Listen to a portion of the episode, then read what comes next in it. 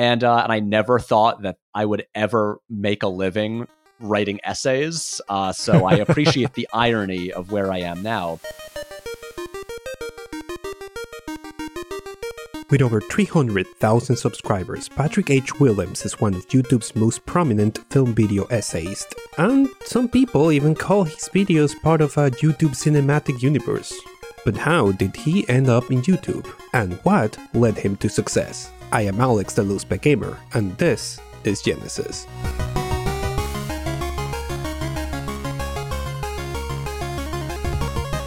So let me start with my favorite question to introduce anyone new. When you meet someone new, you make a new friend, and the conversation inevitably goes to work, and people ask you, What's your job? What do you work on? What's your go to answer?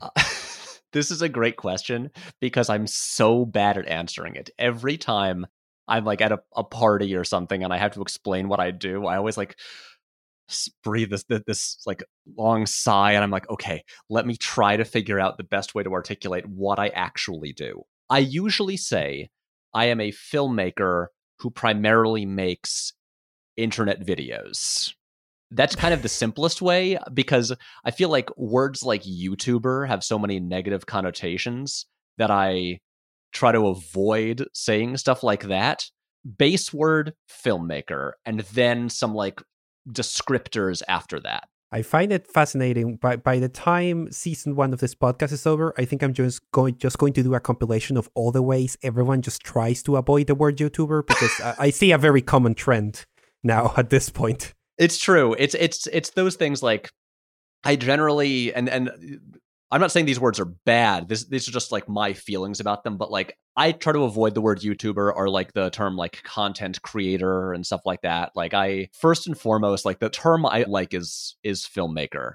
And uh and then I'll, I'll say like, you know, I, I primarily make sort of like long form video essays about cinema but yeah, I, I usually whenever I get that question, I ramble for a long time, and then I just say, I, I, I don't know. I make these dumb videos. You, you can watch them if you want. Don't bother. so let's go to the absolute start of this story. Where were you born? I was born in upstate New York. I'm from the town of Saratoga Springs, and I was born 20 minutes north of there in Glens Falls. Uh, and when I say upstate New York, a lot of people take that to mean like Westchester County, like just north of New York City. But I'm actually from four hours north of New York City. Nice. How early in your life did you start generating an interest in cinema? Okay, I have a very clean and simple origin story Ooh. for this. It began in 1992. So I was about four years old. Uh, so basically, what happened was this was a time when, like, one of the biggest cartoons out was Teenage Mutant Ninja Turtles, and uh, and I thought it looked really cool, and I wanted to watch it, and I asked my parents if I could watch the show, and I learned what actually happened years later when they told me they thought it looked annoying and didn't want to have to put up with it. So they told me it was too violent and I wasn't allowed to watch it. And so instead, they showed me the 1966 Batman movie with Adam West. Some days you just can't get rid of a bomb.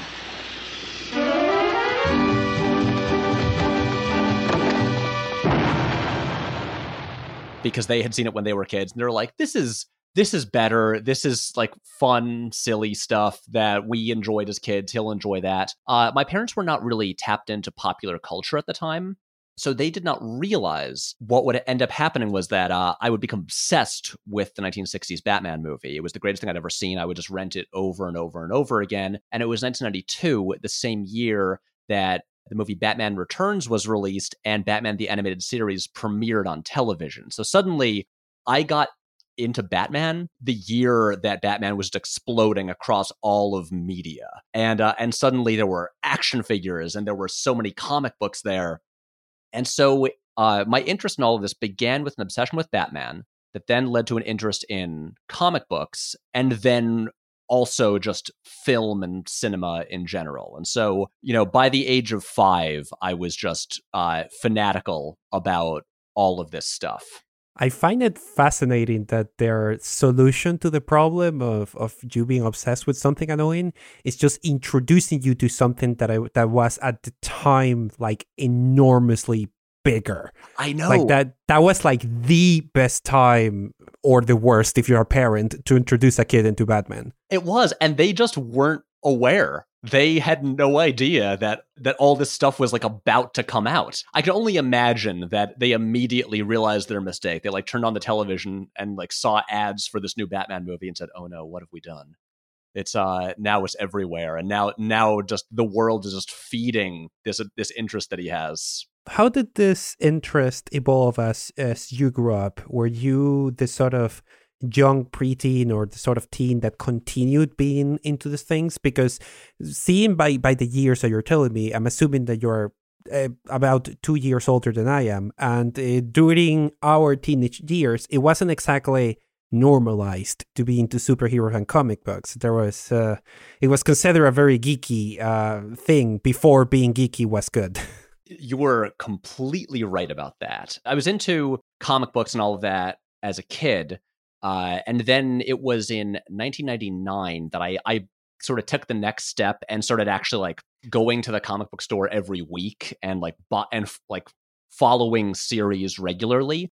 And at that point in time, uh, nerd culture was not cool. I was basically through pretty much all of high school like a closeted comic book fan. I just hid that side of myself from the world because it was just so socially unacceptable. Yeah, I, I would just like I, if I would make a new friend, there would usually be a point where I would tell them, "So, uh, by the way, I should let you know I I read comic books." But yeah, but it was not a thing that I you know flaunted and talked about uh you know in school at all and it, it was very interesting seeing the shift happen like when uh, the first Spider-Man movie opened in May 2002, and suddenly coming to school on Monday, and everyone was talking about the thing that I had been into for years, and I was like, "Oh my god, things are changing." But uh, what basically happened was, for years, starting in in elementary school, I really just wanted to be a comic book artist, and I, I would be writing and drawing my own comics, and uh, and I could draw well for like a a fifth grader. I wasn't like a genius or anything like that. I just drew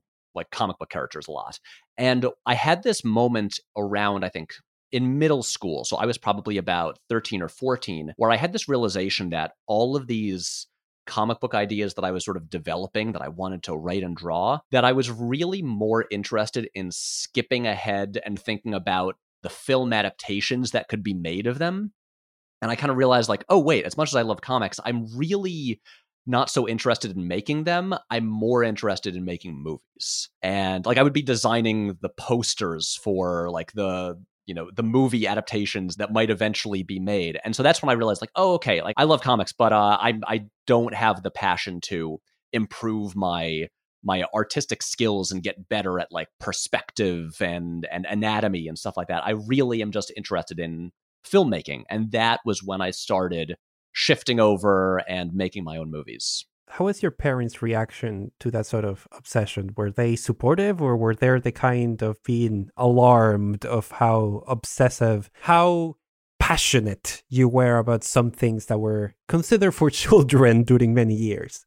My parents were and have always been extremely supportive it's interesting. We grew up, and I, am literally recording this now from my parents' house, where I've been staying for the past, I think, like four months. So yeah, so this is literally the house I grew up in. But I grew up in a very sort of secluded area. As much as like the the town that I'm technically from and like the school district I went to is just like a like a, a nice like medium size, I'd say, uh, town. I happen to live about 10 minutes outside of town in a very rural area on like a quiet country road without other kids around. And so it's not like I was in a development, like a, like a neighborhood where I'd go out and play with a lot of kids. I was kind of, my sister and I were on our, our own. So it's not like, you know, my parents were looking at the, the other kids in the neighborhood and being like, why isn't Patrick into all the things that they're into? And to be clear, I did have friends as, uh, as a child. I was not like, you know, locked in my room and never socializing. But my parents didn't really care what other people were doing or what was popular with other kids at the time and they were like if if he seems happy and uh and and has these things that he's passionate about that's great And so I, I remember there was a moment, I mean, this was now into high school, uh, when I had been getting interested in filmmaking and had uh, you know been working with the limited resources we had. I know from my um, my mom was a teacher. From her her job, they provided her with uh, a big old video camera, the kind that you would put an entire VHS tape into, and Ooh. I would use that you know whenever possible to be. Uh, it, there was no editing capabilities on that, so I uh, what I could do with that camera was limited, but uh, but I'd be like making movies with that. And so there was a point in 2004 they realized, okay, he seems serious about this. We're going to like for his birthday, we'll get him like a a new camcorder, like a, a new back then it was mini DV tapes. So they got me a camera when it was time to get a new family computer. Uh, they got a, uh, a Mac because it, they knew that that like the, the the base model Macs had they came with iMovie, they had solid uh, editing stuff, so so that they were encouraging of these interests. And uh, I think it was just the classic parent thing of, you know, if if our child seems genuinely interested uh, in something and something that is healthy, uh, let's encourage that. And um and so and I'm I'm really grateful for that. Well, yeah, that's oh that that that's really cool. It's very glad to hear. During high school, were there any particular subjects or class projects that were a reflection of this inherent passion of yours? Did you ever did a movie as a as a class project or something that stuck into your mind?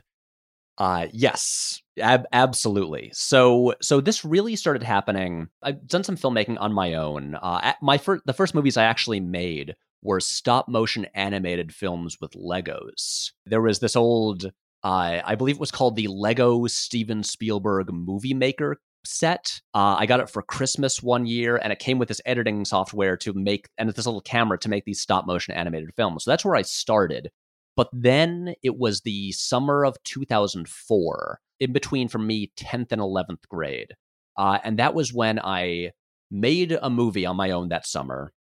And then I, you know, when we came back to school, I had I burned a lot of DVDs of it and I would loan it out to people. And soon everyone, it seemed like everyone in, my grade saw the movie. And I uh, quickly gained a reputation as like the kid who makes movies. And then that fall, uh, I enlisted the help of some friends and we we founded like the filmmaking club at the school. So this would become a more widespread thing. And then that led to at the end of that school year, and this happened then the following year, my senior year, we had a film festival. And so at that point, it seemed like uh, those two grades were also the years that suddenly more class projects came up where there were opportunities to make movies and I would just go wild with that and they would always be way too ambitious and uh and I would you know s- just stay up all night the night before it was due just editing and uh and I'd be falling asleep in school the next day and so there were a lot of these there were I remember in um my AP English class, we read Hamlet, and then we had to pick a scene from Hamlet and adapt it as a film, but in some other genre. And my friends and I, we put together this way too complicated thing. We did the final scene of Hamlet, which has the sword fight, and we staged as a uh, we're doing like a riff on film noir, but uh, and most of it set like in the middle of a snow covered field in February. And we had, you know, I mean, it was the classic thing. It was all black and white. Uh, you know, copious amounts of fake blood. It was one of those things where we, we just put far more effort into it than was really necessary, and than anyone else in the class did because any oppor- like I would be making my own movies, but then any opportunity to just sort of like you know I guess I, I tend to get competitive, but to like to be able to clearly beat everyone else in class, every if everyone was going to make a movie, I was like I'm going to make the best movie. It's going to be better than everybody's, and so I would sort of treat it like that. So yeah, uh, the um, amount of movies I made for class projects in uh in high school it was I I can't even count them all right now. When the time came to start considering higher education, were you always from the start being like, of course, you know, I'm going to continue with this interest and I'm going to go to film school? Or were your school advisors telling you, you have done all these projects, you should consider film school? Or it just came from another source? Or was it always clear from the start? Okay, so this is actually an interesting point because so I, in a very cliche American film student way. In high school, I, I, was like, I want to go to NYU and study film there because it's the really obvious thing. It's like the the place. I mean, obviously, there's like USC and UCLA and other. There's plenty of places with good film programs. But I was like, I want to go to NYU, and I and I specifically had always wanted to live in New York City. I really don't want to seem like I'm throwing my parents under the bus here because they again have always been so supportive. The I think the only time there was ever the slightest bit of resistance on their part was when it came to college my dad always believed that it was you know really beneficial to go to a good college where you would be in like a, a, challenging environment surrounded by smart interesting people. There are some schools that are just specifically film schools where that is like all it is. It is the only thing you do yeah, yeah. it's just film all the time. And they said we would like you to go to a liberal arts school where you, there is a film program, but where in case you you know switch interests and decide you want to do something else, there is the option there to study many things. I think I'm remembering this correctly. Uh, they didn't let me apply early decision to NYU, I, and I think that honestly may have just been a like a financial thing. Honestly, I can't remember the details of it, but I what happened with college was um, I applied to eight schools and I got into two of them and uh, I I ended up going to my sixth choice. I did not get into NYU. I did not get into any of the schools with great film programs that I applied to. Uh, it was a very disappointing week when I heard back from all of these schools and just got a pile of rejection letters. What ended up happening with college was I went to Oberlin College uh, in Ohio, which is a, a, a good liberal arts school. Uh, it's the same place. My dad went there. My sister, who's two years younger than me, ended up going there as well. Uh, strangely, while they're not known for their, their film program, there have been three television shows in the past decade uh, set in New York City, created by people who went to my college. So I guess things did work out, but when I went to college, my intent was I was like, the school is fine, but look, film is not one of their specialties. I'll probably transfer after a year to a school with a better film program. And then what happened was I went to the school and I liked it and I made a lot of friends. And, and I decided, you know what? I don't like this has what I need. I don't need to go through this whole first year again at some other school. I don't want to do that. Um, I think I'll be fine. And I stayed at the school for a full four years. Wow. During those university years, how did your interest in not just in filmmaking, but in just pop culture in general, how did it change and evolve? Well, what's interesting, of course, about, and I feel like this is the case with anyone you know going into college and uh, or university and and studying the thing that they were interested in before it's always an interesting experience to to suddenly take this extracurricular interest and then study it in an academic setting with people who share that interest and with professors who know way more than you and so the way my school was set up was that they didn't have what was called a film program. They had, and this became my major, they had a cinema studies program which was pretty much like an English degree,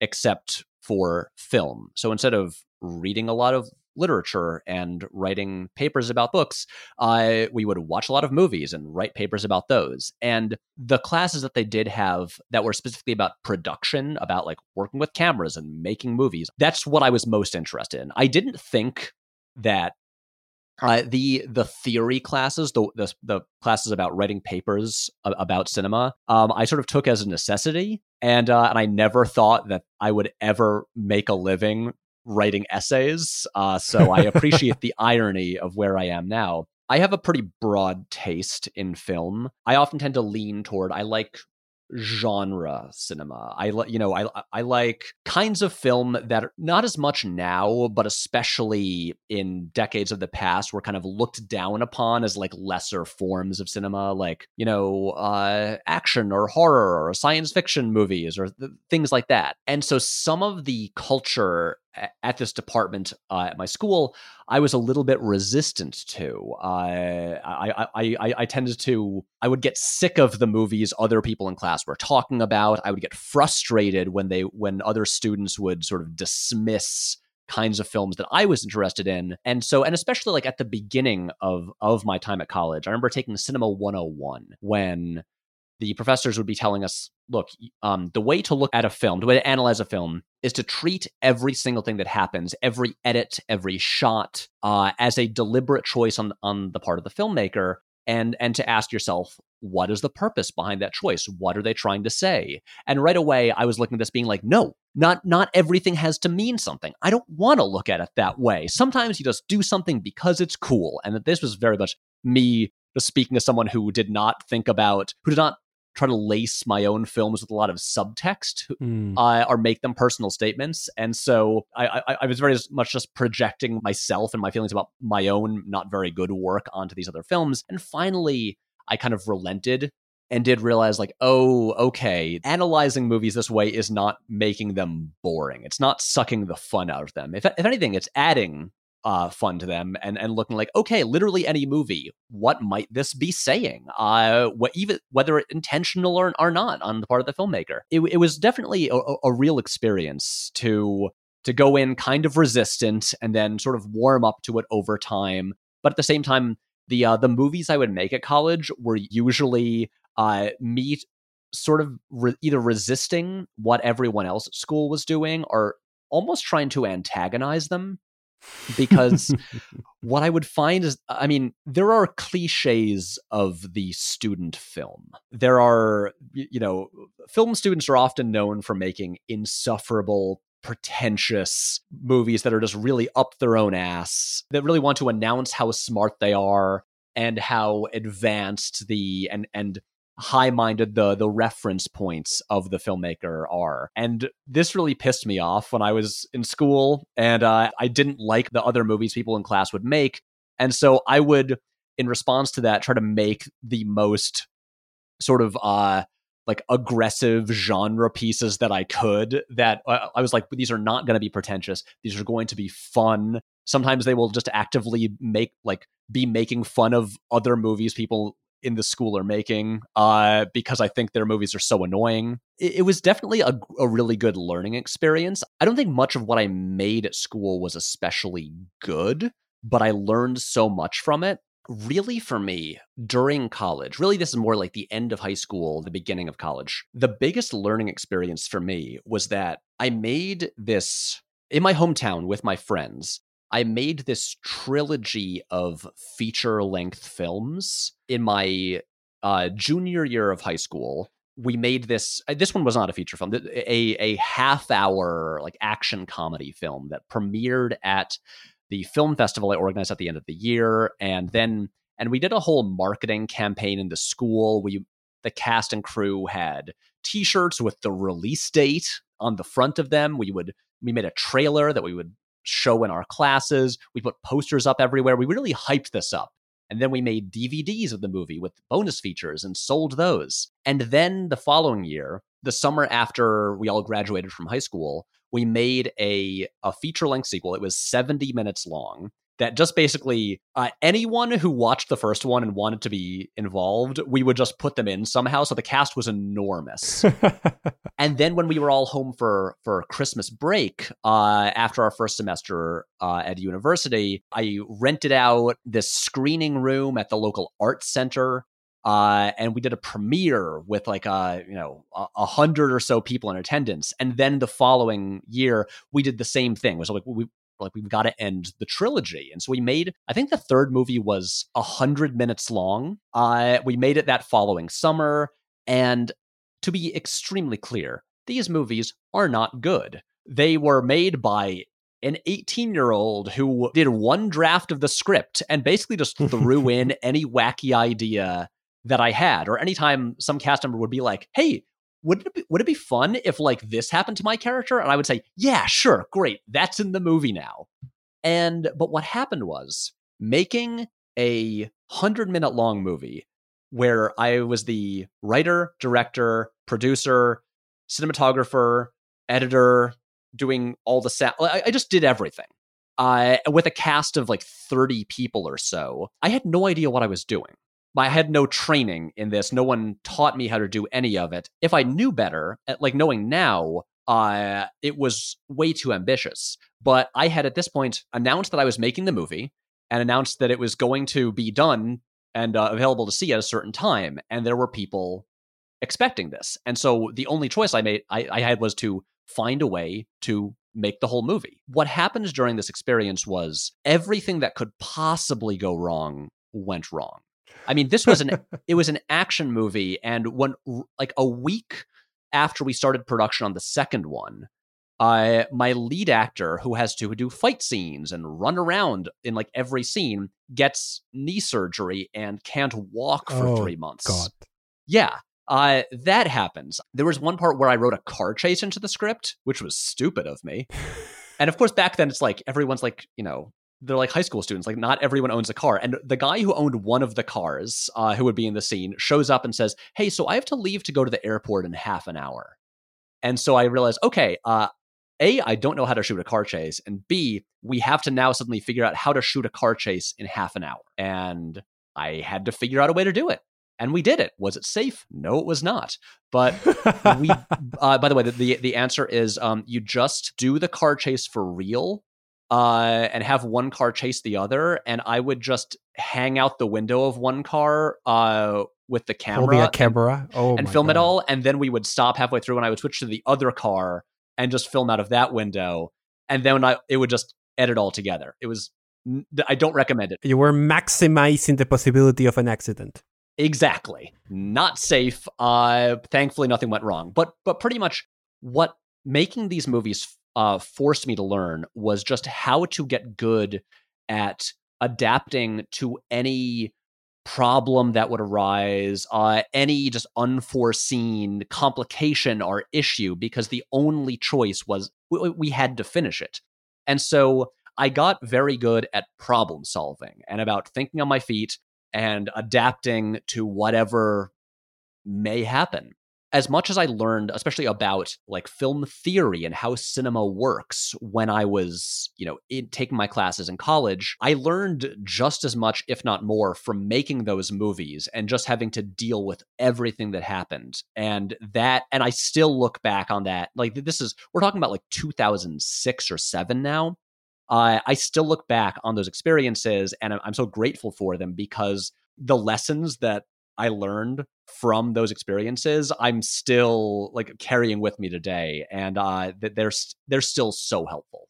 That's the magic of school sometimes, isn't it? Just having a, an opportunity to do something and do it poorly so you can learn from the mistakes. Exactly. So, at what point during this time did you started participating in the internet more actively? Because, like, the, a common thread that, that I have seen from a lot of interviews is that uh, this was before the internet started, or right around the time the internet was becoming quote unquote mainstream. Before that, it was more of a geeky thing. Um, but I'm curious to know when the internet became a part of your specific life. I think I recall my family getting the internet on our computer in the late 90s, somewhere around 97 or 98. That said, it was obviously very slow, and all I used it for for years pretty much was to look up information about movies uh, and watch trailers for movies. And trailers would take about two hours to load back then. Like a two minute trailer would take that long. And that's all I used it for for a while. And then as like going into the the 2000s, uh, I would still primarily just use it for, you know, reading movie reviews, uh, reading news about upcoming movies, because th- that's really when I was just like becoming fanatical about film and and following, uh, just like just what was happening like with upcoming movies. And then of course there was the period in I think once you get to around, you know, 2003, 4, 5, that is when uh just internet video started to become a much bigger thing and you know you, you had all it's pre-youtube but you had sites like eBaum's World and stuff like that where there were just funny internet videos uh, and then of course i think it was 2006 that youtube really became a thing. I have thought about this that if i had a time machine and could go back and give my younger self any important advice it would be to start making youtube videos much earlier than i actually did uh, because that's the thing. Like in 2007, YouTube is a thing. People have already started making short videos for YouTube because uh, it was the really early days there. Um, and instead, I'm making a like a feature length film that is only going to play for people in my hometown. Like I, I was not thinking. I, I, I was making a big project, but in terms of the the reach of it, I was thinking very small. I was not thinking about reaching people, you know, uh, on the other side of the world or anything like that. So really, what would happen is I would you know, I I had a, a YouTube account and I would make a, I, for instance, I would make a trailer for my upcoming movie, uh, or like I'd put the movies that I made in, like the short films I made in college on there. But you know, I was only posting the links on Facebook. Uh, I, w- I was really only trying to reach people I already knew. I don't know why I wasn't thinking beyond that and thinking about the possibilities of who I could reach. Uh, it took me far too long to really do that. So this was during college, right? Yes. You reached the end of your college life, and what happened next? At what point did YouTube started becoming a consideration in your life? Did it happen by accident? Did it happen much later after that? What happened next? Okay, so this uh, is a time I remember very clearly. I had a cinema studies degree from college, which basically means I can analyze and talk about movies. Um, unsurprisingly, there are not jobs just waiting for people with that degree.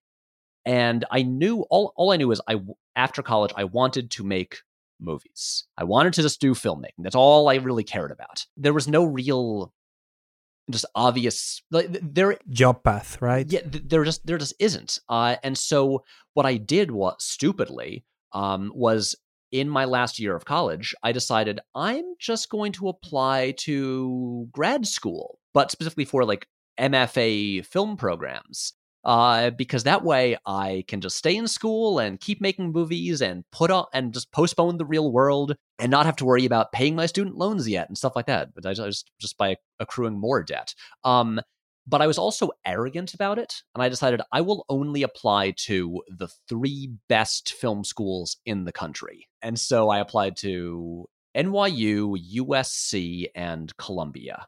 Uh, I got rejected by NYU and USC. I got waitlisted at Columbia, and then eventually I did not get admitted. Uh, and I'm really grateful for that because I was applying for the wrong reasons. I was just applying to postpone the inevitable, not because I was really passionate about continuing my education. So what happened was I went home.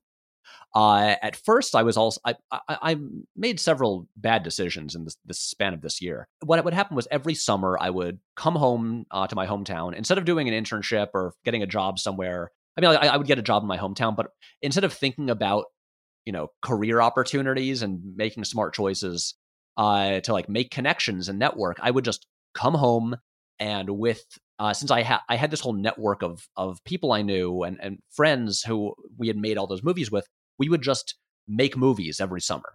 Uh, that would be it. And so I came home after graduating from college and I got everyone together and said, we're going to make this really ambitious web series, this big, like 30 part thing with like all of these interconnected stories.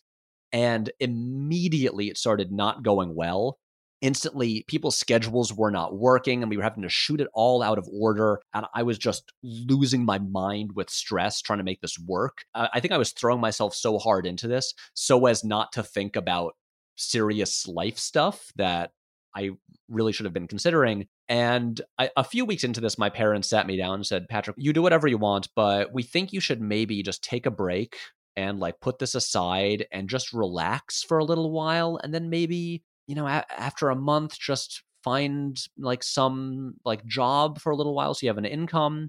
And so I did that. I pulled the plug on that project that clearly was never going to work out. Uh, I relaxed for a bit and then I just got a retail job. And for about the next, yeah, for the next year, I just chilled out, worked retail, and then while sort of strategizing about my next moves. And what happened right at the beginning of this time a friend from college sent me uh, i was not following youtube avidly i mostly just used it to i'd watch random funny videos and stuff like that but a, a friend from college sent me a link to remember the channel FreddieW Yes. that became RocketJump Mhm. and um but at the time it was people making short films like people with film degrees that and also doing tutorials about stuff like after effects and how to like make action scenes. And i was like oh my god this is amazing. A i can learn more about after effects and how to do visual effects which i had just started teaching myself. And also this was like seemed like a real path that it's not just you know people making like wacky uh like sort of like cheaply produced comedy sketches these are people who are actually like interested in filmmaking building an audience here Didn't they eventually end up making Video Game High School? they did yes Which is which was, by the way, a great show. it was look i i, I uh, donated to their kickstarter campaign This is actually happening. Everyone says I won't make it, but I have to try. I mean, I have dreamed of playing on a VGHS team since I was E for everyone. But I hope you'll understand. and that was it. They were just, you know, they they were guys who graduated from film school and uh and then said, "Hey, let's make short fun internet videos." And so for this this next year, I started watching that a lot and then looking at other YouTube stuff and realizing, "Oh, YouTube and again, I should have realized this, you know, 3 or 4 years ago, but it had become this like viable like commercial and artistic platform where you could you know, make interesting creative stuff and reach an audience. And so then skip ahead to exactly one year after I graduated from college. Simultaneously, I started my now current YouTube channel, and I can't believe this is nine years ago. And I also started a business doing freelance video work. And that basically, and I realize I'm skipping ahead over probably your next question, but then uh, once the video business started doing better and I could stop doing the retail job, these sort of became my main two things. I would do the freelance video work, making like promotional and corporate videos. I did a lot of work for colleges in the area because they always need videos about events happening. And that would be my source of income. And then I would use that to fund my work on YouTube, which was for five and a half years making no money at all, but was a lot of fun. Okay, wow. At this time, we have reached the point where you have your job as a freelance video maker, but you also have your passion as a YouTuber and you're sort of putting resources and time into it. When did the big break happen? When was it very gradual during those 10 years, or were there some sparks that lit that gunpowder that, that made you actually consider focus all of your time into YouTube? Ah, it's so funny looking back at this time because what happened was so for five and a half years, the channel's audience grew so slowly. The videos also back then were not the videos I'm making now. They were not video essays. The videos were all some sort of either, they were all purely narrative. They were short films. They would be, they often were sort of, try to avoid using the word parody, but it is sometimes appropriate. But they would usually be funny videos involving movies or comic books or something like that. And I, I would often try to tie them into some sort of topical pop culture thing. There would occasionally be a video that would do well, that would get picked up by various websites, because back then this stopped mattering after after a while, but there were several years where the way to get views on YouTube where if you got picked up by some sort of major media site and th- they wrote an article about the video and then boom. So I would always I would have this sort of process where I'd make a video and then I would have this whole list of sites where I would email it to them because it's the kind of thing that like they might post and then I would be like, "Hey, you might be interested in this video." And um and then I cross my fingers and hope that they would uh you know write about my video. And there were certain videos that did get traction and that did do well. I really thought I had my big break in 2015. That was the year that seemed like everything was going to happen and then it didn't. So I should say the way I was approaching YouTube all this time was I was not looking to make a career on YouTube or to make a, a living from revenue from YouTube. I was treating YouTube pretty much as a portfolio, as a place to make videos that would hopefully get the attention of the right people and then lead to work in other filmmaking work in other places. Again, I appreciate the irony of where I am now. so in 2015, in March 2015, um, I'd been working on this for months. I, I, had had this idea the year before. I'd started this series uh, that I called Alternate Universe Comic Book Movies, where the premise was what if in some parallel universe, some great filmmaker who would never normally make a superhero movie did make one? And then what would their version of that be like? It combined so many of my interests, and uh, I I would do these really deep dives on these filmmakers and study all of their like recurring visual signatures and like the themes they would put in all of their work, and think like I try to get in their head and figure out how might they actually approach this character in this movie. And the idea that I thought was the best one I was like, this is honestly like, this is the best idea I've ever had. And I'm pretty sure if I do this well, it will work. Uh, it was a video called What If Wes Anderson Directed X Men? Have you ever gotten the impression that the professor is just using us as props in his mutant rights campaign? What makes you say that? Jean, please stop undermining me. And in case you forgot, I can read all your thoughts, so maybe next time think about that first. And uh, I spent more money on it than I usually would on videos. I think the budget was like maybe five hundred dollars because I had there were a lot of costumes and props, and I you know rented some equipment to shoot it on. And we shot this video, released it in March 2015, and it worked. The video like went viral, like got picked up by like every media platform. And I will say it did not lead to a massive boost in subscribers. I think I went from maybe like 13,000 to 18,000 subscribers, but the video got like, you know, a few million views and and it led to suddenly meetings with a like with producers and agencies and stuff like that. And I spent most of the year, I, I can say this now, developing a series with Vanity Fair uh, that was like a spin-off of that video and uh, they they paid me to write scripts for episodes. Uh, it was going to be very cool, and then they stuff internally changed at the company, and their video budgets got slashed, and they pulled the plug on all of it. And suddenly, at the end of 2015, I was back at square one. All of the momentum from my my big video was gone none of the people who had like reached out to me and had I'd talked with would return my emails anymore. And uh, and I didn't have any ideas that were as good as Wes Anderson's X Men. Also, right around this time, just due to just stress from all of this, I got shingles, which was great. It went from like the high point of all of this at the beginning of the year to the low point of like the last decade of my life at the end of 2015. It is amazing just how virality can accidentally destroy a life. It's true. I have been there. I have my own story with that. I have been there.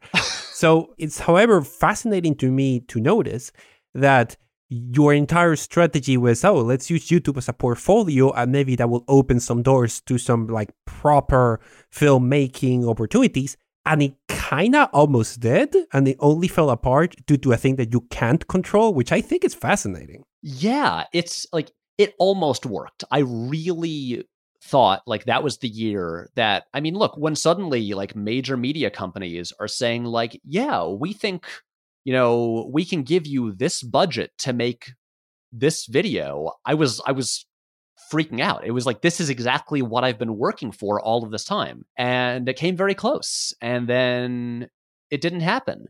And uh yeah, and then it turns out the following year was when things actually worked out. Okay, so what happened there after that that time of depression? So now we're into 2016, and I was still making videos in 2016, and some of them did well, uh, but nothing did as well as the Wes Anderson X Men. Nothing led to any new career opportunities. And then, so skip ahead to uh, fall 2016. And so at this point, I was uh, I was really starting to think maybe YouTube is just not going to work out. And I spent two months just not making videos and I just sort of stepped back and I started just watching a lot of other stuff on on YouTube. I started watching like like, you know, uh, daily vlogs and stuff like that, and just the stuff that I wa- I wouldn't usually watch. And I was like, I'm going to take this time to just rethink my approach to this platform because you know nothing else is happening. Like I, I have no momentum anymore at all.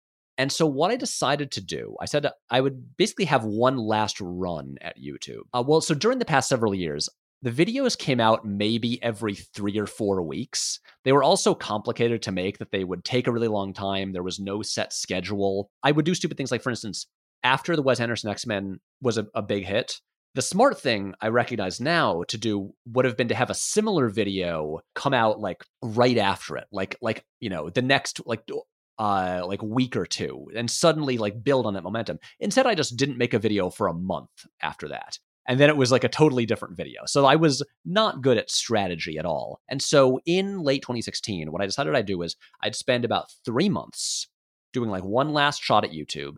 And what I would do was instead of trying to, you know, make a big ambitious short film every three weeks, I would actually just make a video every week. I would release a video every Wednesday for three months and try to actually have consistency and build some kind of momentum and I would try different kinds of videos so we'd see what might possibly work. And I, I realized that I can't make a short film every single week because that's so complicated. So I was like, I'll try different kinds of videos. I was like, look, I have a degree in cinema studies. I know how to write an essay about film. So the way I had it scheduled was the first two weeks of this were short films. And then the third video, I said, you know what? I've been watching some video essays on YouTube. I'll try making a video essay. I actually, honestly, what happened with this was uh, I was t- talking to a friend about this and telling them my plan. Uh, my friend Jake, who helps me with a lot of the videos, and uh, I was like, "Yeah, I think I might try a video essay." And he said, "Oh, you should just like turn your like rant about Marvel color grading into a video because you've been yelling about that for years." Because I I had issues with the the color grading and aesthetic of Marvel Studios films, and so I was like, "Okay, cool, yeah, I'll I can do that." I was positive no one would watch this. Uh, this was now this was, I think, the week after the, the 2016 election in the US, uh, a real high point for everyone's morale. So I, I I released this video called "Why Do Marvel's Movies Look Kind of Ugly?" that I was sure nobody would watch because it was about color grading, a really boring subject that most people don't care about. I was wrong. Uh, the video did very well. It is the second most viewed video on the channel after the Wes Anderson X Men and uh, suddenly the like the subscriber count that it had taken me five and a half years to build doubled in a week and suddenly i realized oh okay all of these years when i thought no one would want to hear me talk about movies uh, in like a nonfiction way i guess i was wrong maybe i should do more of this that's what really made the channel pop as they say and that's began like the steady growth that uh that turned into you know me having a career on here I find it super interesting because one, I remember that video because I saw it on the front page of Reddit. That was the first time I heard of you. Like I remember the Reddit post of that video. Wow. Yeah. That that was that was one where I could pinpoint it to. I was like, where are all these views coming from? I was like, oh, Reddit. Interesting. And the, the second that I think it's a, an interesting observation is that even though it's your second most popular video, there's a difference between something that is purely viral and something that is actually audience constructive, something that has a format that makes people go, okay, that was not just only fun, I want to see more of this. Like, I want to see a series of things like this rather than the viral thing that you just thought was funny and then you forget about it. Right. Exactly. What's interesting is if you look at the videos on my channel from, you know, pre late 2016, I wasn't in most of them. The channel was my name, but I was always the guy behind the camera. There was no consistent voice or presence to the channel. It was always like a cast of, there were like recurring cast members, but the channel was named after a guy who you weren't seeing. So this was really the first time that it was something like, oh no, this is this person's perspective on something. And at the end of the video, I show up and I say, so if you like want to see more video essays, let me know. I could, I, I, guess, make more. And I didn't think anyone would want that. But then I suddenly all all the comments are like, yes, please make more of these. That time, I learned the lesson that I should have learned a year and a half earlier, which was okay, if people like a thing, do more of that and do it immediately.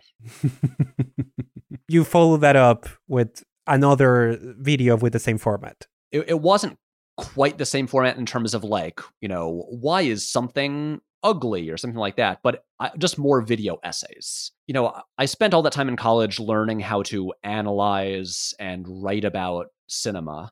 And I would just spend so much time on my own, just going down these rabbit holes of just like, you know, my various interests in cinema and just being like, let, let me study the the career of this director or are wow how how did this movie influence all these other movies? And and just like this is stuff that I would just be doing on my own for fun and then I would just be yelling at my friends about and they'd just be like Patrick stop it. Uh like we we don't care as much as you do. And so I would channel all of those things then into videos. The vast majority of the video essays on the channel are just things that I would have been researching on my own just for fun and now I just take that and just turn them into these pieces that I I hope other people enjoy as much as I do making them. Well, I have a very important question now. Yes. Now that that the, the idea on the direction that you wanted to go was starting to become more clear, at what point did you look yourself in the mirror and think, I should add my parents to this? there is a very specific moment there because that's a very good question as I mentioned, I've always had, you know, very supportive parents who I think are really fun people. And um, over the years, I think every so often I would like ask them to just, if I was visiting, I would be like, hey, can you appear in a shot or something like that? Also, when I was talking to my friend Jake uh, about, you know, my idea to do some video essays and explore some nonfiction topics, one of the things he said was, oh, you should turn your Fast and Furious rant into a video. Because as all of my friends knew, a thing that happened a lot is if we were at some party, if I would hear someone just mention that they hadn't seen the Fast and Furious movies, I would leap across the room and go into what became uh, a very consistent monologue about all of the reasons people should see them and uh and like like my guides to how to get into them and why they're great. I did it enough times that it was like the same monologue every time. And so I was like, "Hey, that's a good idea." And so I wrote this video called uh was going to be called Patrick explains the Fast and Furious and why it's great. And then 2 days before I shot the video, which was originally just going to be me in front of like a white backdrop talking to the camera, I had this just this random thought of wait, wouldn't it be more fun to present this in like a context where maybe I uh, have shown up at my parents' house and am just uh like maybe like drinking a bottle of whiskey and just monologuing to them just uh, about these movies. I thought that that'll be fun. Uh, and so it was a very last minute decision to just add them in there. My dad took a little bit of coercing to appear in the video. He was like, okay, I'll do it, but don't put my name in the credits. He wasn't retired yet, so maybe he was afraid that it would impact his job in some way. But yeah, it was just a last minute decision. It was not meant to be a series at all. Uh, it was just a a silly idea I had for one video, and the response was so good that immediately I realized, oh, we have to do more of these, and I have to put my parents in in these more. And and then and it's been really funny as this has gone on because my parents really enjoy it. And they've gotten very skilled at it in terms of like, they know the process of shooting videos now. And so they know that okay maybe like give me a few different readings of different lines uh, so that i have options in editing. And so they they know the process really well and we'll have conversations about about the upcoming videos and uh, and you know maybe like stuff they could do in them or or places the story could go. So it's become this really fun collaboration between my parents and i and they love it because the audience response to them is so good and uh, as much as you know, YouTube comments sections are generally known as one of the more unpleasant places on the internet. The comments on the videos that they're in are just so overwhelmingly positive. They think it's the funniest thing that they have fans now. So it, it's it's been great, and and it all came from just that silly decision of like, I don't know, maybe I'll just throw my parents in this video. You have told me that they have been recognized in public before, which is wild. They have. Uh, I believe it only it's only happened once. But to be fair, my parents are kind of reclusive, and uh, they don't, they try to avoid avoid crowded public places. And so I, I've told them like, look, guys, if if you ever just spend some, I mean, of course, like if the world is ever back to normal, but if you guys ever just spend some time in New York City, I bet, I bet people, I, I want to, I want to witness people recognizing them on the street because that'll be the moment where I'm just like, all of my work was worth it for this. I just, I just want to see my parents react to meeting a fan.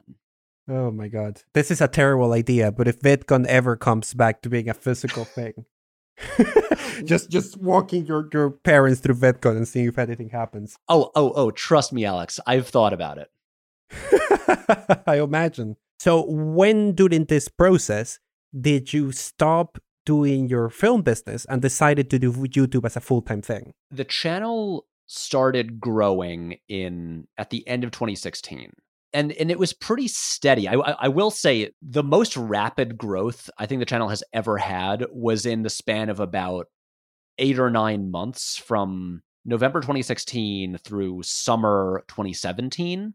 Around this time, obviously, the only revenue I was making. I mean, of course, it's always weird to talk about like the financial aspect of of YouTube. Uh, there were no sponsors on the videos. There was it was just Google AdSense, w- which I made nothing from before and uh and then suddenly like oh as these videos are like performing better suddenly i'm actually like getting like a payment each month that's new it was mid 2017 so about 8 months later that that was when i i first got a sponsor on a video and suddenly i realized like okay this is becoming like more of a source of income. I was pretty much full time because I was working on it constantly and still trying to make weekly videos, which I can't believe I did for so long because now the videos come out every two weeks. But during that time, it was mid 2017 where I was thinking, okay, I think in the near future, I will actually be able to stop taking freelance gigs.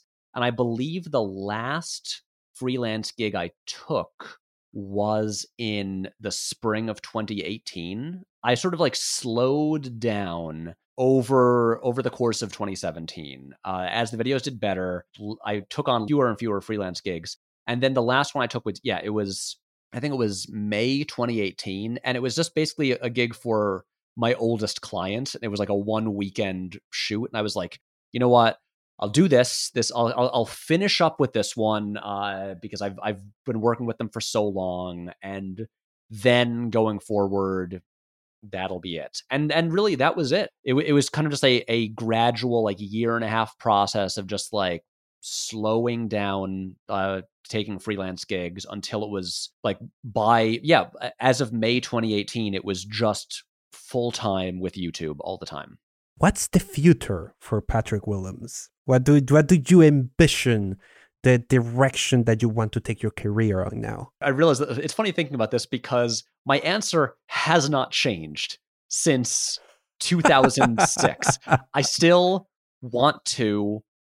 Uh, the, the goal is absolutely direct movies, professional filmmaking work. It is very funny to me that, you know, the channel is primarily known for my commentary and analysis and uh, on cinema and my opinions as opposed to the actual filmmaking work. It was the beginning of 2018 that I changed the way I make video essays and added all the narrative components to them and made them sort of like a blend of short film and video essay. Because when I was doing the more traditional uh, video essay style of voiceover with uh, movie clips, while it's a, it, it's it's it's a style that totally works and i love so many channels that that use it i just found that i wasn't enjoying the process as much because i just you know it, it is the the process of filmmaking of like shooting stuff with the camera and designing shots and having scenes that's what i'm most passionate about and so when i wasn't doing that it was really bothering me and so and, and also the idea of like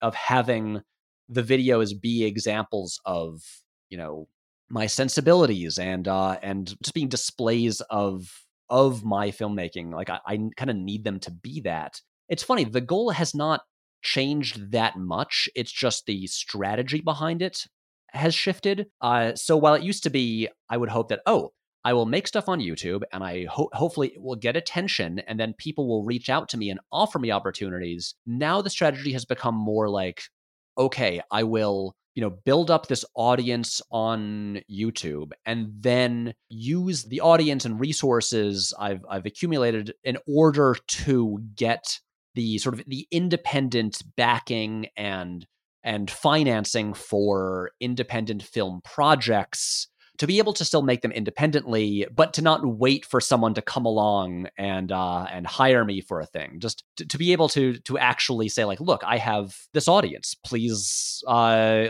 like like look, I can maybe even raise the money myself. A big lesson that I learned during the year of 2015 when I thought everything was going to happen is that when it comes to film, people will only hire you to do what you've already done.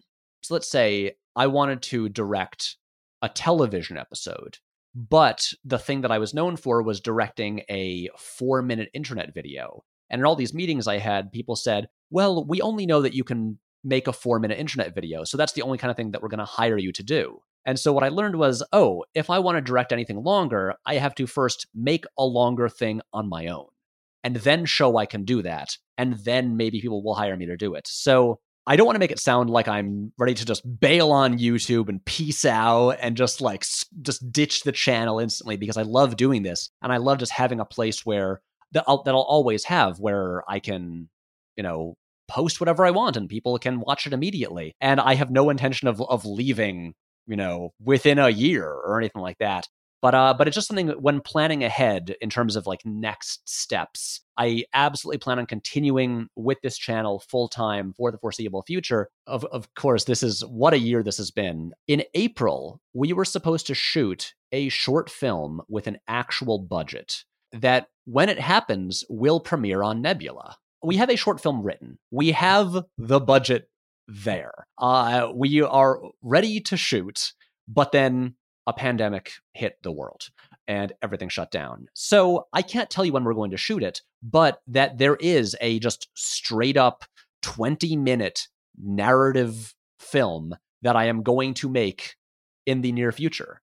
And hopefully, beyond that, there will be more things like that. Maybe bigger, maybe longer projects. The short answer now that I've given you a very long rambling answer, is the the plan for now is continue with the channel, keep trying to make it better and more fun and more interesting, while also increasing the amount of just of just pure narrative film work, and hopefully that increases and continues as time goes on. One last for the road. If anyone listening to this is finding inspiration in your work the same way you found inspiration in something like RocketJump. What would be your very quick advice for them? It is quite simply to don't wait until you have the right equipment or the great idea or or the means to execute your like your masterpiece, your genius idea. Just start making things immediately with whatever resources you have and do it a lot and try to do it on a regular schedule because your initial work probably won't be amazing. And the only way to get it as good as you want it to be uh, is to keep practicing and keep learning and just do it over and over and over again. I maybe should have quit so many times over, you know, the the five and a half years uh, when things mostly weren't working out, and I'm really grateful that I just stuck with it for so long until things finally did work. I, I really think so much of this is just having this sort of like single-minded focus on on on getting to a place and just sticking with it and learning and and trying to grow and improve I can't promise it will eventually get there. I think if you stick with it long enough, it will usually work out in some way. Well, it has been delightful to have you here, Patrick. Thank you so much. Of course, Alex, thank you so much for having me. This was a lot of fun.